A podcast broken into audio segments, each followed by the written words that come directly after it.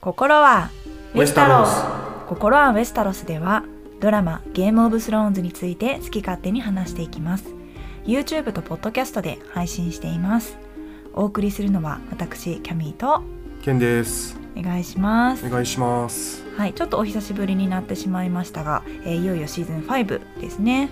今回はエピソード1、えー新たな戦いの幕開けということで現代は The Wars to Come、うんえーこれはマンスがスタニスに言ったこれから来たる戦での幸運を祈る I wish you good fortune in the wars to come に由来してますねなるほどあのこれまでねシーズン4、まあ、一旦戦争がまとまったかなっていう感じでしたよねはいで今回のシーズン5からまた再スタート、えー仕切り直しかなっていうあのスタートだったと思いますうんで、まあ、ゲームオブスローンズ自体も全部で8章ありますから、まあ、シーズンの数的にも今回折り返し地点になったっていう感じですかねはいはい、で今回はオープニング映像で少しだけ変化がありましたので、えーさらっと触れておきたいと思います、えーまずベイル谷間ですねそこのアイリー城が映ったんですけど、えーこれまでねシーンとして何度も何度もこのアイリー城って映ってきたんですが、えーオープニング映像として出るのは久しぶりですかねそうですね、えーアイリーはシーズン1以来ですねうんただあの不思議なことに今回オープニングでアイリー出てきたんですけど実際本編はアイリーではなく同じアリンの谷間にあるルーンストーンというお城が舞台でしたね。あそうですね、んあのヨーン・ロイスさんがねは出いてきてましたよね、はい、はい、あとは久しぶりに、えーエッソス大陸のペントスという場所が移りました、えー位置的にはですね、えーウェスタロス大陸のオートから、えーナローシーという海を挟みましてほぼ真西に位置するエッソス大陸の、まあ、自由都市と呼ばれるとこなんですがあのシーズン1の序盤でですね、えーデナーリスとその兄のヴィセイリスがいたところで、まあ、それ以来の登場になりますかね。うん、えーその時は、まあ、豪商であるイリリオ・モパティスさんにかくまわれてたと思うんですが、えー今回はバリスがティリオンをかくまっていた場所としてまた再びねこのイリリオの館が登場しました、うん、はい、あともう一つ触れておくべき場所は、まあ、ウィンターフェルでしょうかね。うん、そうですね。今回は3つ目となるバージョンになりまうす。んえーちなみに2つ目のバージョンではボルトーン家によってボロボロにされて燃えてるウィンターフェルはいだったんですけど今回からの3つ目は燃えてない、うん、そして紋章がスタークではなくボルトンになってますねそうですねこのさっきケンさんが言った2つ目のバージョンっていうのは燃えているかつそのスターク家のね紋章すら映ってなかった状態でしたよねうんなので今回その紋章がボルトンに変わってるってことなので、まあ、実名ともにウィンターフェル城が、えーボルトン家のものになってしまったともウェスタロス大陸全体が認識しているというような感じですかね。そうですねうんえーそれでは、えー最初の場面に入っていきたいと思います、えー西部地方ですまあ、厳密に言いますとこれはプロローグと言いますか、えーフラッシュバックのシーンになると思うんですが、まあ、ゲームオブスローンズではとても珍しい演出ですね。うん、まあ珍しいっていうか初めてですよねそうですね、まあ、あのブラウンがビジョンを見たりするってのはあったんですけど、うんこういうふうに完璧にあの昔の過去のねあるキャラクターの過去を描いたってのは初めてですかね。はいはい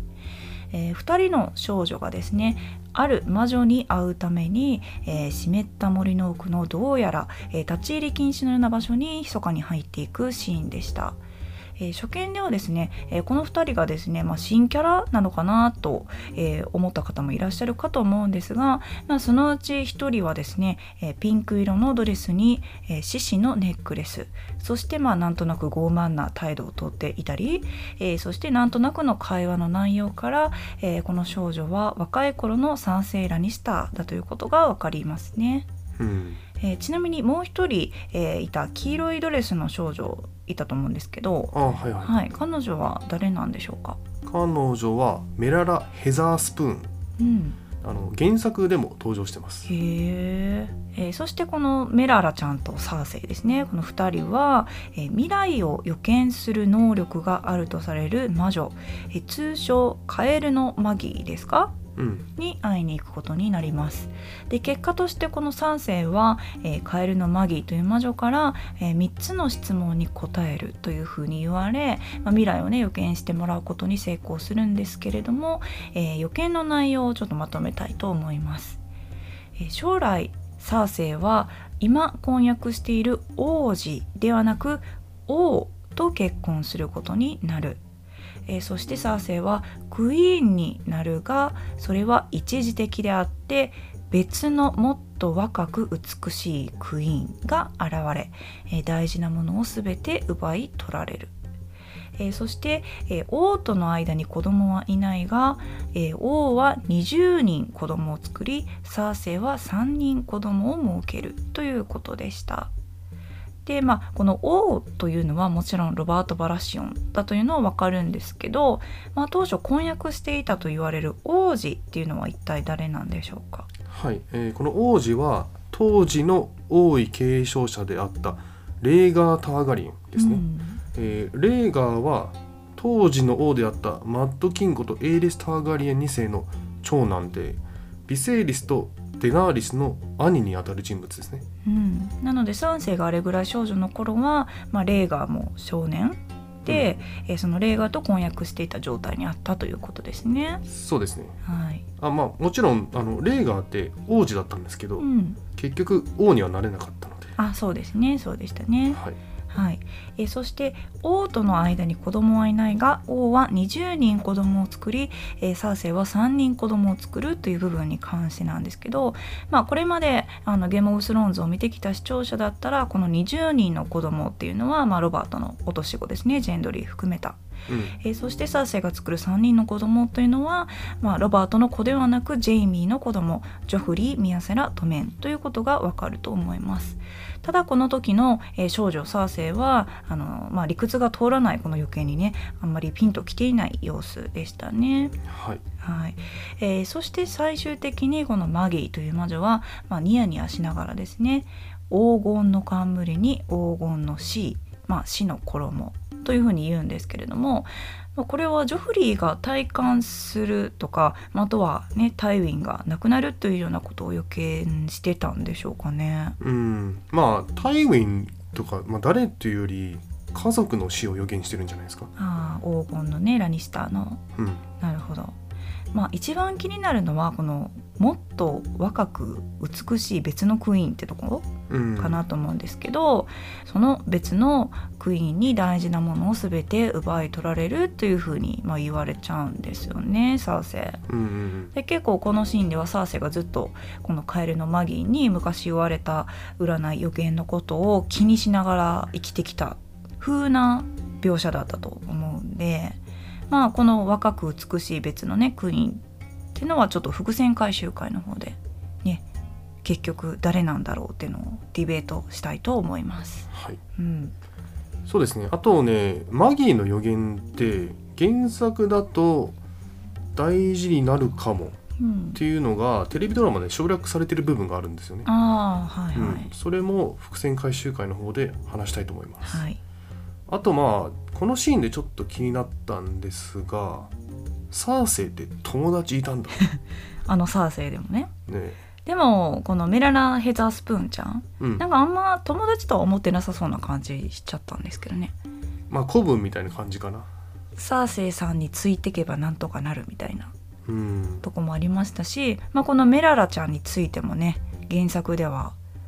ちょっと驚きなことがありますので、ああまあそうですねははい、そこもねちょっと伏線回収会でシェアできたらなと思います。い続きましてキングズランディングに入ります、えーサーセイが父タイウィンの葬儀に出席するためにベイラー大聖堂に到着しました、えーそしてサーセイは遠方から集まってきた諸侯らをあえて待たせ集まってきたタイウィンの遺体を見守るジェイミーと合流しましたあのこれまでねあの医師が載せられたあの亡くなった方のうん、シーンって出てきたんですけどまあ最初ジョン・アリンうんうんあとはジョフリー、はい、もうこのタイウィンのうん、意思がめっちゃナチュラルちゃいましたなえなんかもう目開けてるかと思ったんですけどあの彼が全然そんあのなだ俳優さんの名前ちょっと忘れちゃったけどチャールズ・ダンスそうなんかえ目開けてると思ったらよう見た石なんですよねあれいやまあシーズン5入って予算が上がったんじゃないですかめちゃめちゃナチュラルででそんなリアルじゃなかったけどねなんかあんま変わらなかったんですよね素顔とうんまあでもね目の色は当然似てるだろうし、はいはあの形は似てるなと思いましたけどねいでも最初パッて映った時にあチャールズ・ダンスさんやと思ったんですけど、うん別の角度から見たら若干目垂れてる時あるんですよねあれ シーン変わったんかなと思って目垂れてる風にな角度ってことでしょ一瞬最初はすっごいぴったりなんですよ角度がチャールズ・ダンスの角度なんですうよ、んはいはい次のシーン見たらあれなんか垂れ目なってへんみたいな 多分まあカメラの角度だと思うんですけどえ違いますよ違いますよカメラの角度じゃなくてほんまに石がうん垂れ目なってるんです、だからあ一回起き上がったんやろなチャールズ・ダンスさんっていうああそういうこと ねすっごいさっきまでナチュラルやったのに急に垂れ目になってありますやんと思って多分4テイク目ぐらいになってちょっと位置が変わっちゃったのかなほんでうわ垂れ目と思って次見たらまだ普通に戻ってるんですよそうよですうかよう見てるでしょ私うんそうねそこまで別に注目してないからねあれ一瞬垂れ目なんだよねチャールズ・ダンスさんうんあとこの原作でもこのシーンあってあの以前どっかでケンさんがお話ししてくれたと思うんですけどタイウィンって笑わないキャラクターなんですよねドラマでも原作でも特に。うんうんけれどもあのこの亡くなった方を、まあ、送り人的な感じで、ね、あのやってくれるサイレントシスターうんが最後にお世話をしてくれた時に多分あえてタイウィンの顔をちょっと笑わせたというか口角を上げるようにうん最後お世話してくれたらしいんですよ。うんそれに対してサーセイがすごいちょっとブチギレてるというか「いやタイウィンこんな顔せえへんし」みたいな、うん笑わないキャラで有名やったのに亡くなった時のえー死に顔が笑ってるなんてすごく皮肉みたいなことを原作には書いてたような気がします。ほうほうほうん、う面白いですねねえでもあの意思ほんまにチャールズ・ダンスさんのために作ったんやなっていうめちゃくちゃナチュラルなんか肌の色とかもねそのままなんですよね。ああそうね似せてはいるんだろうねまあ、なんせすごいナチュラルなんですよ授業で寝てるけど起きてるふりする時の目な感じでしたねそうですねはい、えー話を戻しまして、えーサーセイとジェイミーは父の死がラニスターの遺産に及ぼす影響について話し合っていましたが、えーヒステリックになってるのはサーセイの方で、うん、えー父が築き上げた遺産はみんな狙いに来んじゃんどうしてくれんのよあんたとティリオンのせいだからねみたいなことを言った後にてかどうせあんたがティリオン逃したんでしょ相変わらず後先考えずに行動しちゃうんだね怒り怒り怒りぶち切れてましたねねえなんかサンセイとジェイミーって本当にコイチな感じなんですけどやっぱ相変わらずあのすれ違ってるというかねお互いの会話がね一方方向っていうかあんま噛み合ってない感じがしましたよね。うん、ジェイミーがやっとキングズ・アンニングに戻れた頃からちょっとずつ仲悪くなっていくっていうそうですまあね、これは皮肉ですね、うんえー続きましてペントスに入ります、えーバリスとティリオンはエッソス大陸のペントスに到着しました、えーそしてバリスは脱獄したティリオンを密かにエッソスに渡らせるために入れていた木箱から彼を解放します、うんえーこれねちょっとしたプチネタなんですけど、はいはいペントスに到着した時カメラが一人称視点に切り替わってうん、ティリオンの目線から木箱の穴が映ってましたよね、そうでしたね。うん、これねゲームオブスローンズではこのような一人称視点かなり珍しいというかありましたっけ、確かにそうかもしれないでまあす。うん、多分初だと思うんですけど、うんあの実はねこのエピソードを監督したマイケル・スロビスという方はですねキャミーさんも大好きな「ブレイキングバッド」の撮影監督を務めていたんですねおお、そうなんだ。そうでで一人称視点といえば「ブレイキングバッド」じゃないですか確かに、あの謎にね、うん 自動販売機目線とかね、 そうそうそコイン目線とかね、コップの底目線とかありますよね。う、うん、なんか物を運んでる時のその物目線とかバケツのね、底目線とか。そうそうそうそうそうええそうなんだ。そうこれねあの私も「ブレイキングバッド」大好きなんで、はいはいこれを知った時ねめっちゃテンション上がったっていう話です確かにブレーキングバット系でしたね、あのカメラワークは。うんなるほどね。うん、なんか珍しいですねゲーうムオブスローンズでも。んうんうんで話を戻しまして、えーバリスとティリオンが到着したのはシーズン1に登場した舞台「ペントス」です、うん。えーシーズン1に出てきたペントスといえばデナーリスやビセイリスがいたイリリオ・モパティスの屋敷うんなんですが今回バリスたちが到着した場所も同じイリリオの屋敷になります、うんまあ当の本人はいませんでしたけど、なんかでもね衣装がイリリオ系になってましたよねうん、バリスとかもねそうですねやっぱペントスにはああいうファッションじゃないとあかんとかあんのかな、イリリオのパジャマ借りたんじゃない でもあれ同じかなうんどうせいねえし、どうなんだろうねまあ借りて一緒みたいな感じでイリリオモパティスすごい私好きなんですけど、ね、なんか言いたくなるじゃないですかイリリオモパティスってうん 言いたくなる名前ベリック・ドンダリオンみたいなうんそうね感じですけどね今回出てきませんでしたねはいえちなみにねイリリオはね死んでないですねうん言う言ってしまうと、まあはいはい原作のイリリオはねもうちょっと違う流れがあるんで、はいはいはいあまあちょっとあの今回は省きますけど、うんで、えーここでねティリオンとバリスの会話のポイントをまとめたいと思います、えー1イリリオ・モパティスとバリスは友人、うんえーこれはねシーズン1エピソード5「狼と獅子」でもなんとなく明かされていまして、はいえはーいその時の伏線回収会でもこの2人の、えー出会いとか友達になるまでのいきさつを話しましたはいえーその22人は昔共通の友を介して知り合った、うんえーその3、えーバリスは王土のためを思ってイリリオ・モパティスと共にターガリン復興を支持していた、うんえーその4玉座に座るべき人はデナーリス・ターガリンと考えていて彼女と面会するためにティリオンをミーリンへと連れていくつもり、これ結構びっくりじゃなかったですか最初うんあデナーリ装置だったのあなたっていうそうね急展開しましたねそうなんですよねシーズン4まではそれが全然伝わんなかったからねそうそうあのバリスってシーズン1の時点で、まあ、さっきも言ったようにイリリオとね2人でなんかは企んでたのはまあ分かってたじゃないですか。はいとはいえあのデナーリスが身ごもったとかね例えばあのドスラク人に嫁いだとかそういう情報をジョラーから密告させたりもしてたじゃないですか。うんプラスあの国家のために必要だと言ってあのネッド・スタークを推してたりする部分もありましたよね。うんけれどもここへ来てあデナーリス推しだったのっていうことが発覚したということはあのもともとバリスはそういう考えを持ってて、まあ、商標議会のね密告者の長として仕事をするふりをしながらいずれ最終的に玉座に座るのはターガリエンターガリエンであってほしいという目的はもうずっと一貫してたと。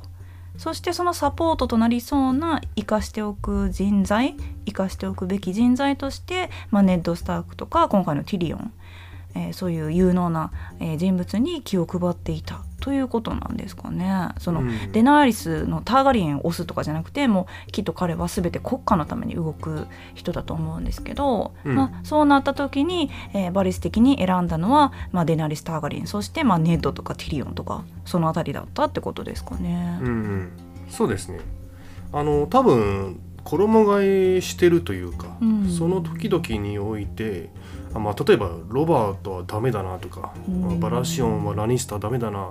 改革を起こさないとみたいな感じでたどり着いたのがデナーレス・ターガリンうんになったのかもしれないですねなるほどね。はいえー実際ね後にティリオンがなぜ自分の命を懸けて脱獄を手伝ってくれたのかとうんバリスに問うんですけど、バリスは王土のためうとん主張していましたよね。やっぱり人につくんじゃなくて王道に使えるんでしょうね。うん、ゲームオブスローンズは珍しいタイプです、はいえーそしてバリスはティリオンの指導者としての素質を評価していてあなたならデナーレス・ターガリエンという新たな君主のいい助言者になれるだろうと言ってました。うんまあ、この時にバリスは七王国に必要なのはトメンより強くスタニスより寛大で、えー諸侯を抑えつけ人民たちを鼓舞できる人物です、えーそして強力な軍を持ち大勢に愛され、えー立派な家名を持つ人物というふうに言ってて、まあ、確かにそう考えると今のところ、ね、デナリスぐらいしかいないかなうんって感じですよね。ですね、うん、まあだからバリスはティリオンに、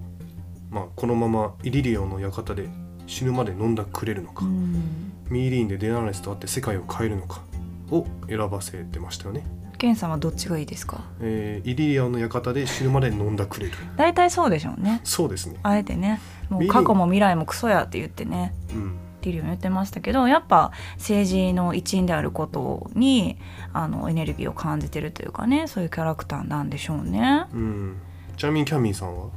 や私もイリリオの館であのパジャマ着て飲んだらくれるかですかねそうですねあのオレンジのねミリにちょっと遠いから、そうなのよ、うん、ねちょっとい移動がめんどくせえなと思ってうん、でもこのシーンでやっぱ鳥肌が立ったのは誰が男なんて言いましたっていうとこじゃないですかうん確かにねあそこすごい結構鳥肌立ったっていうかあここでティリオンとデナイスがつながっちゃうのっていう未来に対する期待っていうかうんどんどんつながっていきますよねそうね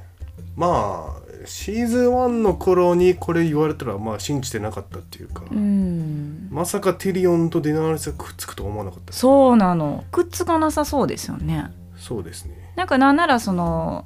アリアがねシーズン4でうんあの最後ね旅立ちましたけどその辺とつながったりするのかなとか位置的にはね、うんと思いましたけどあティリオンもエッソスに行ってそしてあデナーリス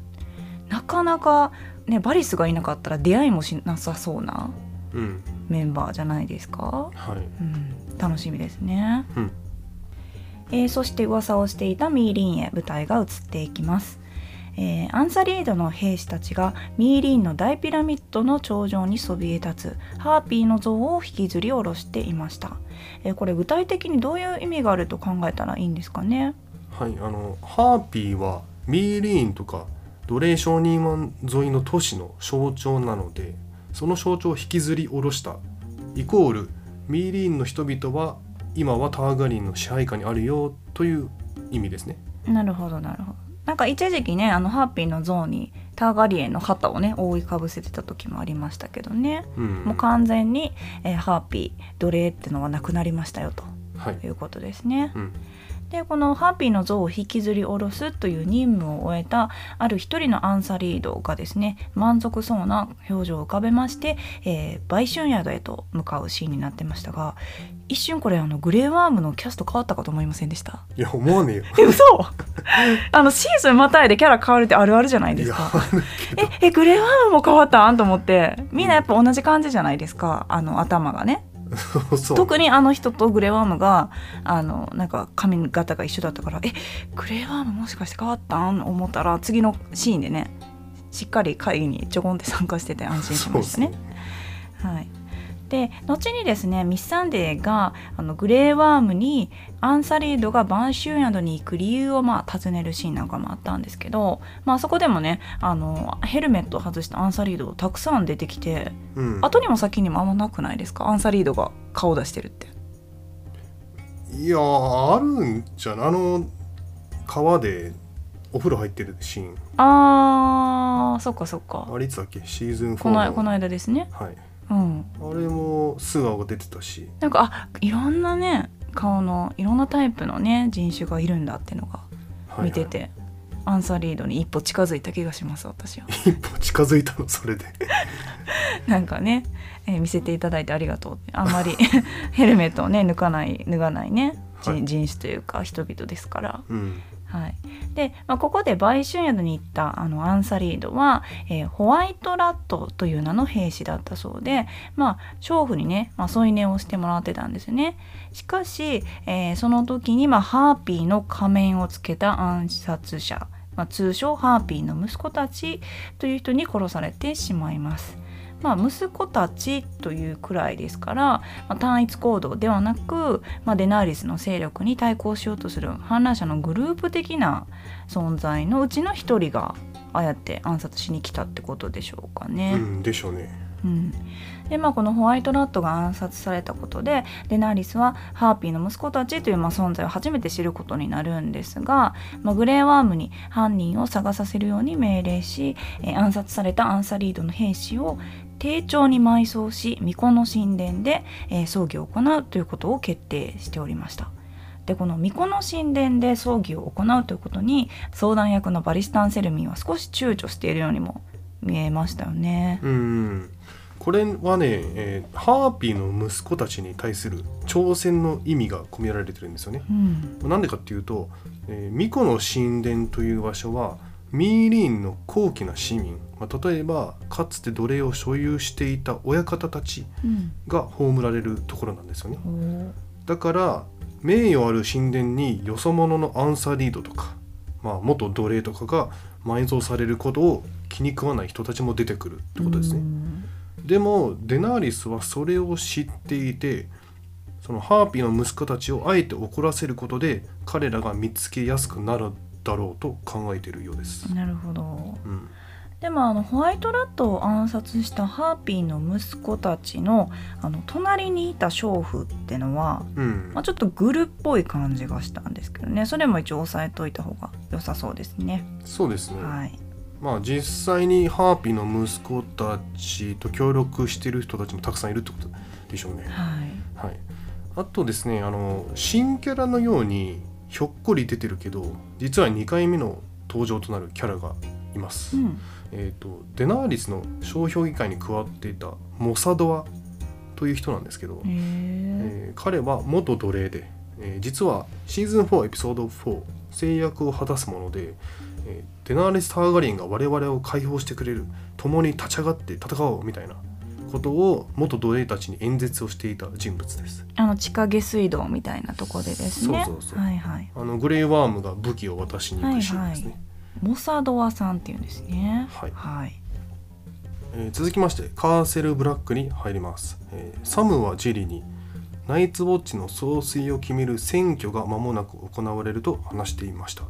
えーナイツウォッチはですねあのこの世界では珍しく民主主義というか選挙を取り入れていますが、えーウェスタロスで他にもハイセプトンとかグランドメイスターなんかは選挙、まあ、投票で決まってますね、うんはい、で、えージリーはですね野人を憎むアリザー・ソーンが選ばれはしないかと恐れていました、ね、ちゃんと復活してましたねアリザーソンかなあそうりです重傷を負ってましたけどうんえーというのもですねもしもアリザー・ソーンが選ばれたならば野人全員もちろん野人であるジリーも追い出されるはずなので、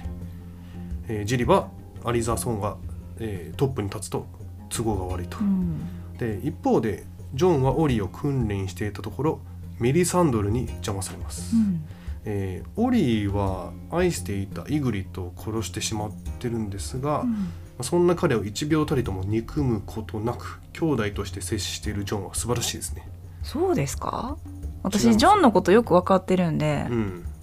ちょっとそういう風には見えなかったですねなんならきつく当たってるように私は感じましたうーん。当たりきつないっていうういやあれは訓練でしょうね。いやそんなことないですよ私ジョンのこと分かってるんでえじゃあ憎んでると憎むまではいかないけどちょっとオリーに対して思うとこ絶対あると思うんですよだから今までだったら子供に対して手加減するような指導をしてたのに、うん急にまあカーソルブラックの人があったからそれはそうだとも思うんですけど、うんなんとなくちょっと当たり強いというかあれうん厳しなってないっていう、あそうですか。はいいや私はあのずっとスポーツやってきたん でなんとなくあれはあの優しい当たりというか。うん訓練させるための、えー心がこもってるあたりなのかなと思ってました。まあ最後ねあの頭の方を撫でてうん、頑張れよみたいな鼓舞してましたけど、あちなみにねその時言うセリフがあるんですけど、はいあれはちょっと伏線回収会の時で話したいと思います。おうはいうんえーまあそんなことはさておき、えーメリサンドルはジョンをスタニソーの元へと案内することになるんですが、えーその際壁の頂上に行くエレベーターがあるじゃないですか。うん、それに乗ってると、えーなぜかジョンの童貞チェックが入ります。ジョンに対してね、はいはいはい何なんですかあれは。あもう完全に密室で録音されてましたね もうエレベーターのあの個室でねあの風通しいいとはいえねあのカーソルブラックのエレベータうん。ー風は吹きすさんでるんですけどまあ密室じゃないですか、はい。ね、じーっと見られてうん。 「女は知ってるの?」まあ一応つって「 よかった」えーって感じですよね何今の何今のみたいななんなのあれ。正解なんやったんなんていうのが正解やったんみたいな確かに正解は何なんだろうでもね女知っててよかったってことなんでで。知らないって言ったらどうなってるんだろいやでもそれはそ私れがで教えてあげねようかみたい筆な。下ろししてくれる予定なんじゃないですかわかんないけもど、うね、セクハラですね。ちょっと訴えましょう。あれはかなりセクハラでしたけどあんな距離感で詰められてロックオンでね「うん女知ってるの?」言われたらケンさんどうしますうーん見知らぬ女性にいや知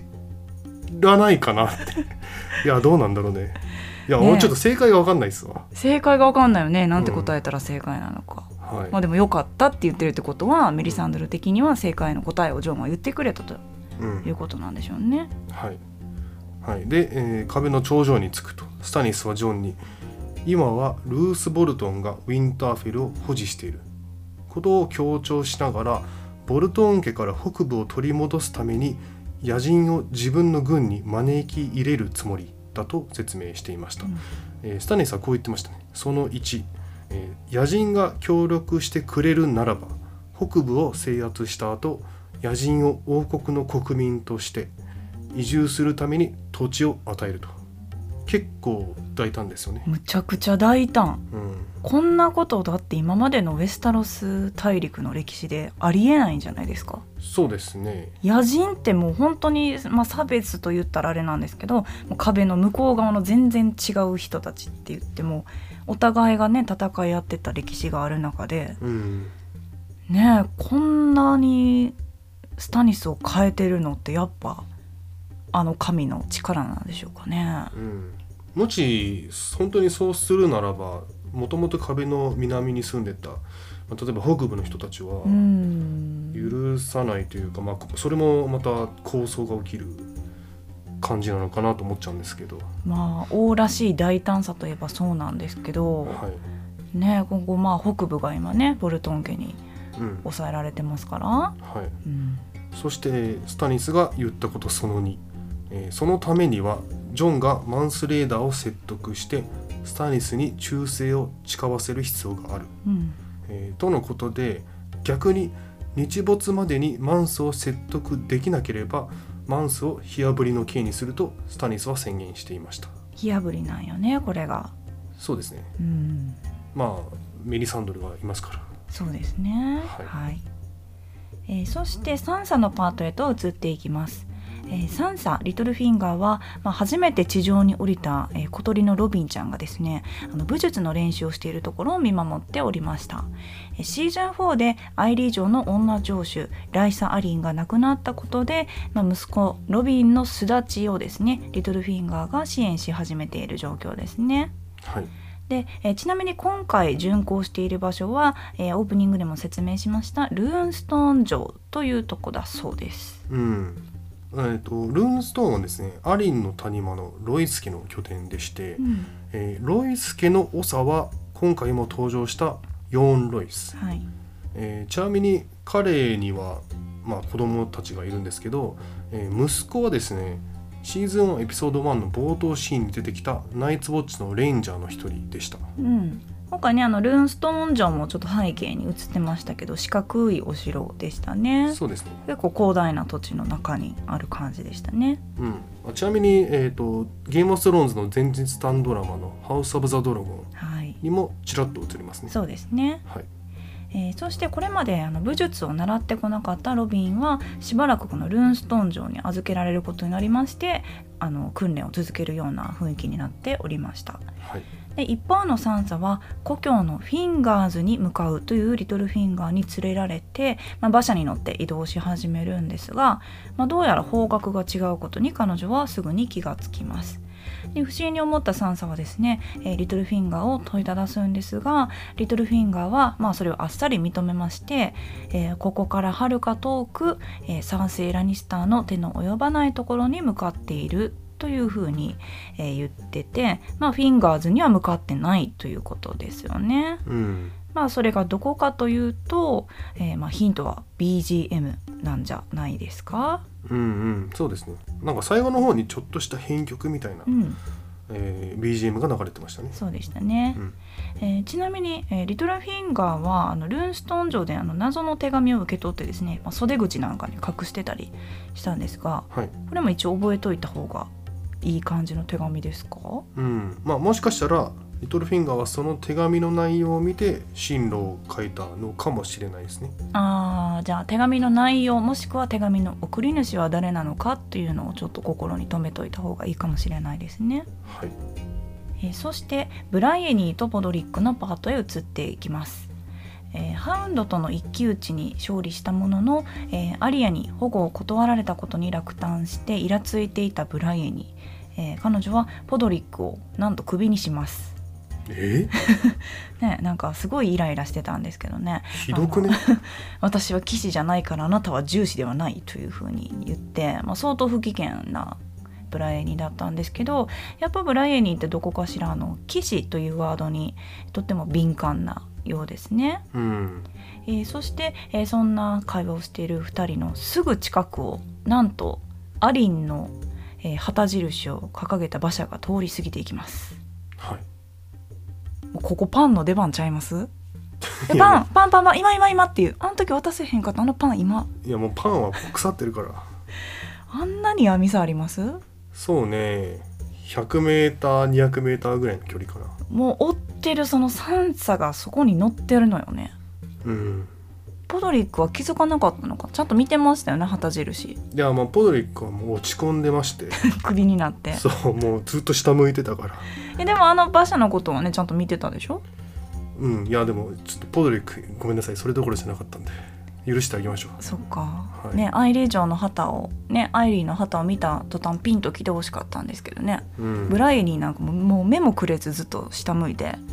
オースキーパーを磨いてましたけどはい、ちょっとブライエニーとボドリックはミスが多い感じかなミスというか惜しい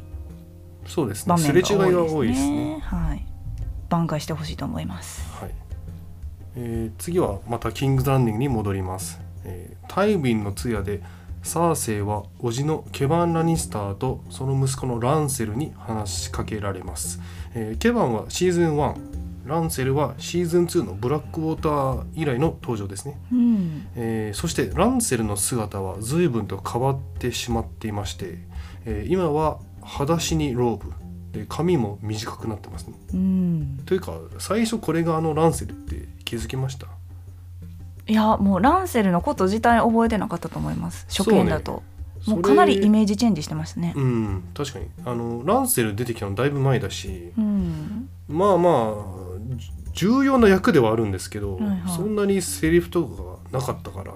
あんまりいやー覚えてる人意外と少ないかもしれないですね行く美容院も変えてさ買うね服買う店も変えてそうブラックウォーターが彼をもうね人生変えて本当に自分が必要なものは何かってのそをう気です、づねか、せて、ミニマリストになったんでしょそうなんでしょうねきっともう服もあれしか持ってないでしょううんそうですねもう同じ服がクローゼットに3着ぐらいあったらそれで事足りてるとスティーブ・ジョブズタイプですね。そうですねはいえーで、まあ、そんな風貌が変わってしまったランセルは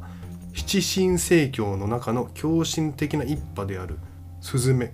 スパローズの一員となっているようですう、んえーとケビン曰くタイウィンがいなかったらオートには来なかったやつらだとのことで、まあ、もう早速タイウィンの不在の影響が出てますよね。なるほどね、うんでも最近やってきた人たちなんだこのスパローたちそうだからタイムみたいな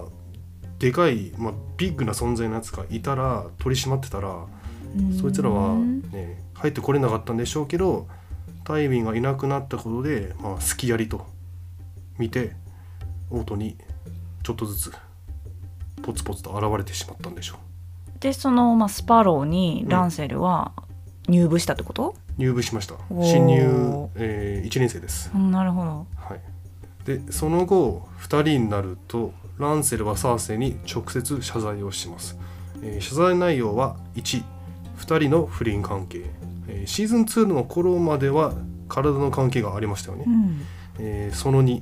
えーロバート王の狩りの前にワインを飲ませて重傷を負わせたことうんはいまあそうですねランセルがロバートを酔わせてで酔った状態で、えー狩りを続けたロバートはイノシシにやられてうんでまあついには死んでしまったことになったんですが、えーそれを聞いたサーセイはですね、まあ、当然というか知らんぷりしてましたねあなたにそんな影響力はないわっていうのが賛成らしくてすごい良かったんですけど、はいはい、まあ、つまりランセルはこれまで自分がしてきた行いをすごく悔いて悔いて、うん、もうこのねスズメ部に入らんとやってけんわ思ってうん入って心変わりを今してる途中ってことですかしてる途中なんでしょうねへ入部したてだからースズメ部すごいな。スズメ部すごいけどまあちょっとね過激なところもあるんで、うんまあ、どうなっていくんでしょうなるほど。はい、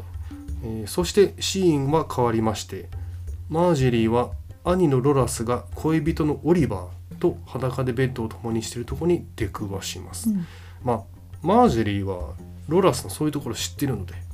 大して驚かなかったんですけど、うんオリバーを帰らせたマージェリーはもっと慎重に行動すべきよとロラスに忠告したところロラスは別にいいじゃんみたいな軽い返答でしたねうんえーそしてねロラスはタイウィンが死んだ今誰も自分とサーセイとの結婚を強いることはないとも言ってました、まあ、つまりサーセイが自分とハイガーデンに行かないイコールサーセイがキングズランディングに残ることにもなるのでマージェリーにとっては悪い知らせだと、うん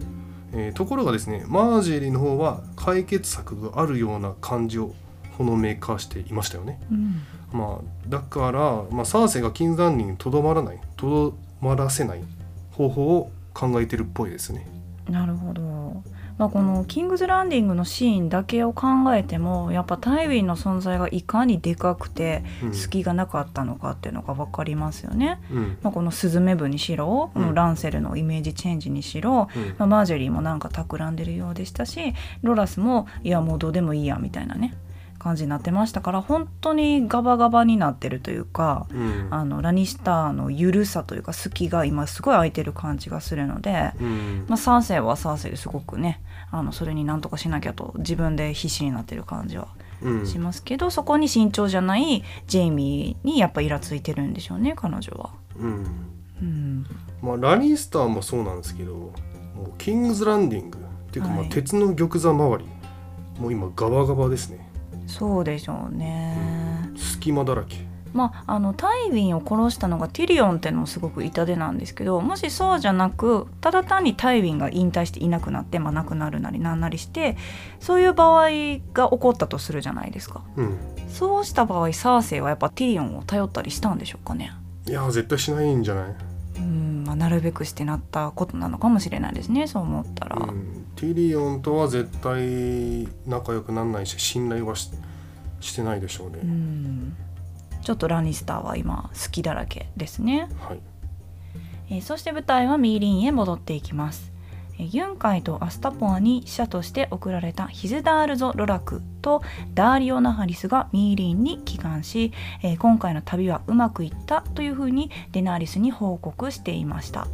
でこのヒズダールによりますと賢明なる親方いわゆるワイズマスターですかねたちが、えー権力を元老院に譲渡して、えー今後重要事項はデナーリス女王に相談することになったというふうに、えー報告していましたうんただしそれにはまあ条件があるようでしたね、えーその条件は何かというと闘技場を再開させてほしいとのことで、まあ、これあのローマのコロッセオみたいなやつですかねはい、はいはい、あのグラディエーターがね、えー死ぬまで戦うことが、まあ、一応命を懸けた戦いなんですけどそれがまあ娯楽として民衆がね楽しむような文化あったと思うんですけど、まあ、ミーリーンやユンカイなど古代ギスカル帝国にもそういう同じような、えー文化、えー娯楽が存在していたということですね。はい、でまあ、この条件を聞きましてデナーリスは、えーかつての奴隷たちが、まあ、死ぬまで戦わされた闘技場っていうのを、まあ、再開するのは、まあ、もちろんダメだと私がせっかくねあの自由民にしてあげた奴隷たちがまた命をかけて戦わされることになると、まあ、それはそうですよね奴隷解放者としては、まあ、当然の決断のようにも思います。しかしこのデナーリスの決断とは裏腹にあのダーリオ・ナハリスはですね闘技場を解放すべきというふうに助言していましたでこのダーリオ・ナハリスとデナーリスの夜の密会っていうのはあのまだね続いていたようでしたし、えードラゴンなきドラゴンの女王は女王じゃないとまで言ってのけるダーリオ結構あのデナーレスと距離が近いように感じますよねただのセックスフレンドではなくうんなんかほんと助言者的な近づき方をしてますよねそうですねなかなかデナーレスに向かって本音を言う人がいないからね、もうジョラーがいなくなったのも痛いんちゃうそうそううんそうですねうんまあ、そんなダーリオのこの助言が刺さったのか、まあ、デナーリスはあの閉じ込めていたあの2頭のドラゴンたちの様子を見に、えー、地下墓所を訪れますでここで残りの2頭のドラゴンの名前がビセーリオンとレイガルということが明かされましたねそうですね、えーちなみにシーズン4の最終話で明かされたのがカール・ドロゴからもじって命名されたドロゴンうんでしたで今回の2頭はデナーリスの2人の兄ビセイリスとレイガーをもじって命名されてますビセーリスがビセーリオンレイガーがレイガルそうでですすねねはいちなみにドラゴンってあのすごく似てるんですけどカラーが違うじゃないですか、ちょっと大きさも違うと思うんですけど、はいはい、今行方不明になってる黒っぽいのがドラゴン、うんそして、えー地下墓所に閉じ込められている2頭のうち黄色い方がビセーリオンうん緑っぽいのがレイガルはいで合ってますか、そうですねうんはい、そして、まあ、今回そのビセーリオンとレイガルに、えーデナリスはね久しぶりに会いに行くんですけれども、えー彼女が近づくとですねこの2頭は敵意をむき出しにしまして、まあ、デナリスはね恐れおののいて逃げ帰ることしかできなかったとうんねあれ怖いよね怖いけどでも生きててよかったなと思いましたデナーリスがうんあドラゴンたちがそううん死んでたら終わりじゃない本当にそうねご飯はちゃんと食べてんのかなねえでもそのワニとかも一回すっごいでっかい食事したら23年食べなくてもいけるみたいなのあるじゃないです か そうなのいドラゴンもそういう感じなのかやドラゴンはね毎日食ってますあそうなのうん毎日大量に食わないといけへないみたいなんでえそうなんだでもあれうんちとか誰が処理してんだろうねそうなんですよ結構せ清潔なのかなわかんないけどあの鎖が動いた瞬間良かったなと思うけどもう痩せ細ってたらどうしようっていう不安もありつつうんけどいざねあの炎がバーってなって部屋が明るくなった時にあちゃんとせなんかちょっとなんなら成長してるぐらいのそうね鎖の大きさ変わらんのに確かに鎖ど 鎖うなあっちれゃうんだ伸ろうびね縮みすんのかなと思いながらねうん見てましたけど久しぶりの接近だったんじゃないですかうんですねうんなんかねこれまで本当にイケイケどんどんだったデナーリスにやっぱりシーズン4の終わりぐらいから、えー若干の陰りがね見え始めてる感じがしますよね、ういんやこれはティリオン行くべきなんちゃうかとうん、ね思いますよね立て直しがちょっと必要ですよねうん自分の子供たちに会えないっうんていう状況ですよねそれはちょっと辛いわ、いや会えないどころか閉鎖してね隔離してうん幽閉してるわけですから、うんいやそんなんもう耐えれないでしょ母親としてはうん政治のためとはいえね、そうですね、うんえー次は最後ですかねカーセルブラックに戻ります、はい、えースタニスに忠誠を誓うようマンスレーダーへの説得を試みたジョンはあっさり断られてしまいました、うんえージョンはもし従わなければ火炙りにされますようんと忠告をするんですが壁の向こうの王は自分の心情を裏切るぐらいなら焼かれる方がマシだと断固拒否、うんえーそしてその後もマンスは頑固な姿勢を崩さなかったので野人とナイツウォッチが見守る中メリサンドラは火炙りの刑を実行します、うんでマンスは苦しい表情を浮かべ叫び声を上げようとしたところその姿を見てられなかったジョンは慈悲として放った矢が彼の心臓に突き刺さりうん速やかに死ぬのでした、ねあのーやっぱジョンが選んだ選択って、うんね、今後どうなるのかってすごい見どころと思うんですけど、うんその中でやっぱオリーはマンスレーダーがああいう風に叫んで亡くなっていく様子をうんどこかね、ほ誇らしげというかざまあ見ろというかね、うん心地よいような感じで見てたんですよね、はいこれぐらい、ね、苦しんで当然だと。うんそれを耐えきれず去っていくような姿を見せたジョンにちょっと軽減な表情で「えみたいな「えうん見いひんのこの苦しんでる様子」みたいなうんなんか不信感のある表情で見てたのもうん、やっぱね覚えておくべき表情なのかなとそうですね。ただ逃げたんじゃなくてねジョンはうん最後は慈悲をかけてあの心臓一突きしてあげるわけなんですけどうん、それがねあのナイツウォッチのメンバうんー、特にあの昔ね野人に家族を惨殺されたオリーなんかはどういうふうに見てたのかなと。そうですね。うんまあ、あの最後のシーンね、オリーもそうなんですけど、いろんな人の表情がアップされたんですよね。うんそのナイツウォッチ側、野人側、あと印象に残ったのはセリスとシリーン。うんが2人であの表情がアップされるんですけどセリースはちょっと嬉しそうでしたそようね。嬉しそうなエミーみたいなの浮かべててうんシリーンは苦しそうに下向くうんでその親子もね全然対照的な表情をしてたのが印象的でしたねてかもうあそこで場を仕切るメリサンドルなんなんって感じはしますけどね。いやまあ火あぶりといえばメリサンドル火といえばメリサンドルだからうんでもなんかあんま出しゃばってほしくないんですよね私からす ると。なんかロック出オンしゃばるいや出しゃばってるでしょめっちゃままあ、うん、童狙貞っチェックもしてさジョンのこと狙ってるからねもうねちょっと出しゃばりすぎちゃいますっていう今、うん、それをだから今後スタニスがもしね野人たちを味方にするにしろ北部を今後どうなるか分かんないけどうん誰かを味方にしていく中でやっぱこれまでねあの玉ねぎの騎士も懸念してたように、うんメリサンドルを従えてるスタニスを中国の人たちはどう見るのかっていううんね私は出しゃばりやがってと思いますけどこの女になんか洗脳されてるスタニスどうなんみたいなうんちょっと思っちゃいますけどねどんだけスタニスが有能だったとして も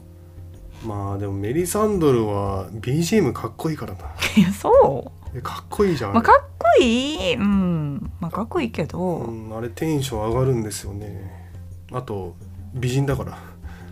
まあすごいしゃあないわないいボディラインですよねボディラインは素晴らしいか本当綺麗なねら はい、ね体をされててうん、まあ配役ぴったりっていう感じなんですけどはい私はもう出しゃばりやがってとちょっと思ってしまいます。なるほどはい。ということでいかがでしたでしょうかこのチャンネルではコメント欄にてドラマの内容に関する質問やリクエスト感想を大募集しております解説の中で分かりにくかったところや今回解説しきれなかった箇所についてまた基本的な質問から凝った質問など何でも構いません一つ注意事項として今回お伝えしたシーズン5エピソード1より先のネタバレは含まないようにだけご配慮をお願いいたします、えーもちろんハンス・オブ・ザ・ドラゴンのネタバレも現金でお願いいたします、えーネタバレコメントが OK の伏線回収会というものも配信してまいりますので、えーもうしばらくお待ちくださいはいシーズン5明けましたがどうですかそうですねていうかすシーズン5の前にさうんこのチャンネル久しぶりじゃねでなんかいろいろあったんですよもそうですねうあはいの1ヶ月ぶりぐらいだと思うんですけどそうなんですあの何があったんですか あの AI に弾かれましてそうですね AI さんに私たちは何度も何度も同じ話をしてるとうん誤解されたようではい、なんかねまあいろいろあったんですけど、まあ、何があったかと言いますといきなり、えー YouTube の収益化が停止されましてはいでそれもなんか予告もね理由も何にもなくあなたたちは同じ動画を永遠と繰り返しているとまそう、あ確かにね最初は「心はウェスタロース」から始まりうんそれではまた次回「バラモルグリス」で終わってうんね玉座に座ってる端っこの2人もなんや動かへんし 同じようなね写真ばっかり載せやがってとそうだ AI さんにご判断をされまして、そうこれは繰り返しのコンテンツがダメですみたいな感じでうんいきなりストップされたんですよ。そうなんですよね。でまあ結果から言うと復活することはできたんですが、はいまあ、それでまあ試行錯誤してたら1ヶ月ぐらい過ぎてしまったと本当にお待たせいたしましてようやくシーズン5を始めることができましたけど、まあ復活してよかったですねそうですね、うんまたなるべく週1配信 は同じ動画をアップしてませんので一回たりとも毎回違う話のね台本も作ってはい動画もちゃんと作って編集もしてますよということを YouTube さんにアピールしましたらあそっかと、うんね AI さんが取り下げてくださいましたので、うん、ね、これからもちゃんと続けていきたいと思いますので、はい、はい、応援していただければなと思いますが、 うん、はい、シーズン5の感想はシーズン5の感シーズ想ン5エピソード1の感想は感想はまあココベス復活できてよかったなっていういやいや感想全然なってませんけどさっきからうんそうですねまああのー冒頭でねキャミさんも言ったと思うんですけどシーズン4で一回なんか区切りがあるというか、うんシーズン4で一回全部まとまっちゃってはいでシーズン5のエピソード1からそれぞれ新たな旅が始まるみたいなうん感じになってるのでまあなんなんていうのかなパート2みたいな感じでうん楽しめたのかなと思います。そうですねやっぱテリオンもバリスもエソス行きましたしアリアもおそらくね船に乗って旅し始めてましたからもっとエソス側の視点も増えるのかなとうんこれまで以上にそして壁の向こう側のね野人たちもねこっちに来ましたからまたいろんな視点がね増えてキャラクターもどんどん多くなっていくんじゃないかなとそうです思ねったりもするんですけどでサンサとかもねずっと逃げてたのがそうねあ今度はアタックするほどじゃないかもしれない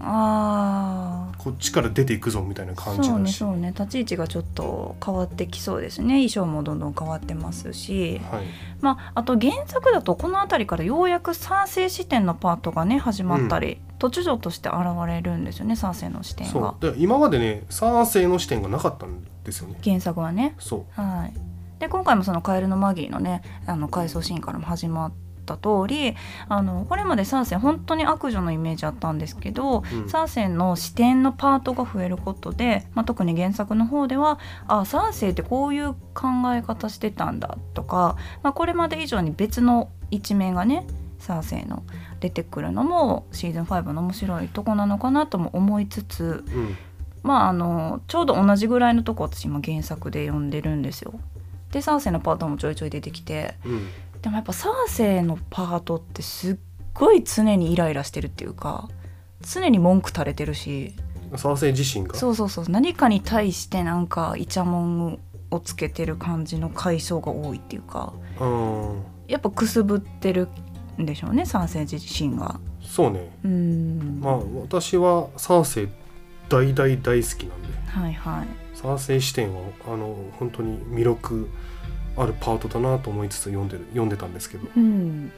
そうねシーズン5ちょっと落ち着くとこがあるとはいえ、まあ、大きいこともねこれからどんどん起こっていきますのでまあシーズン5の三世はすごいねそうねうんそうだねはいはい、まあ、来たる戦とはという感じなんですけど、まあ、これから何か大きな戦に向けてそれぞれのキャラクターがまた新たな方向から動いてるというシーズンじゃないですか。はいはい、私はシーズン5も相変わらずジョン・スノーがイケメンで安心したということを報告させていただきます。相変わらず、はいうんということではいそれではまた次回。バラモルクリス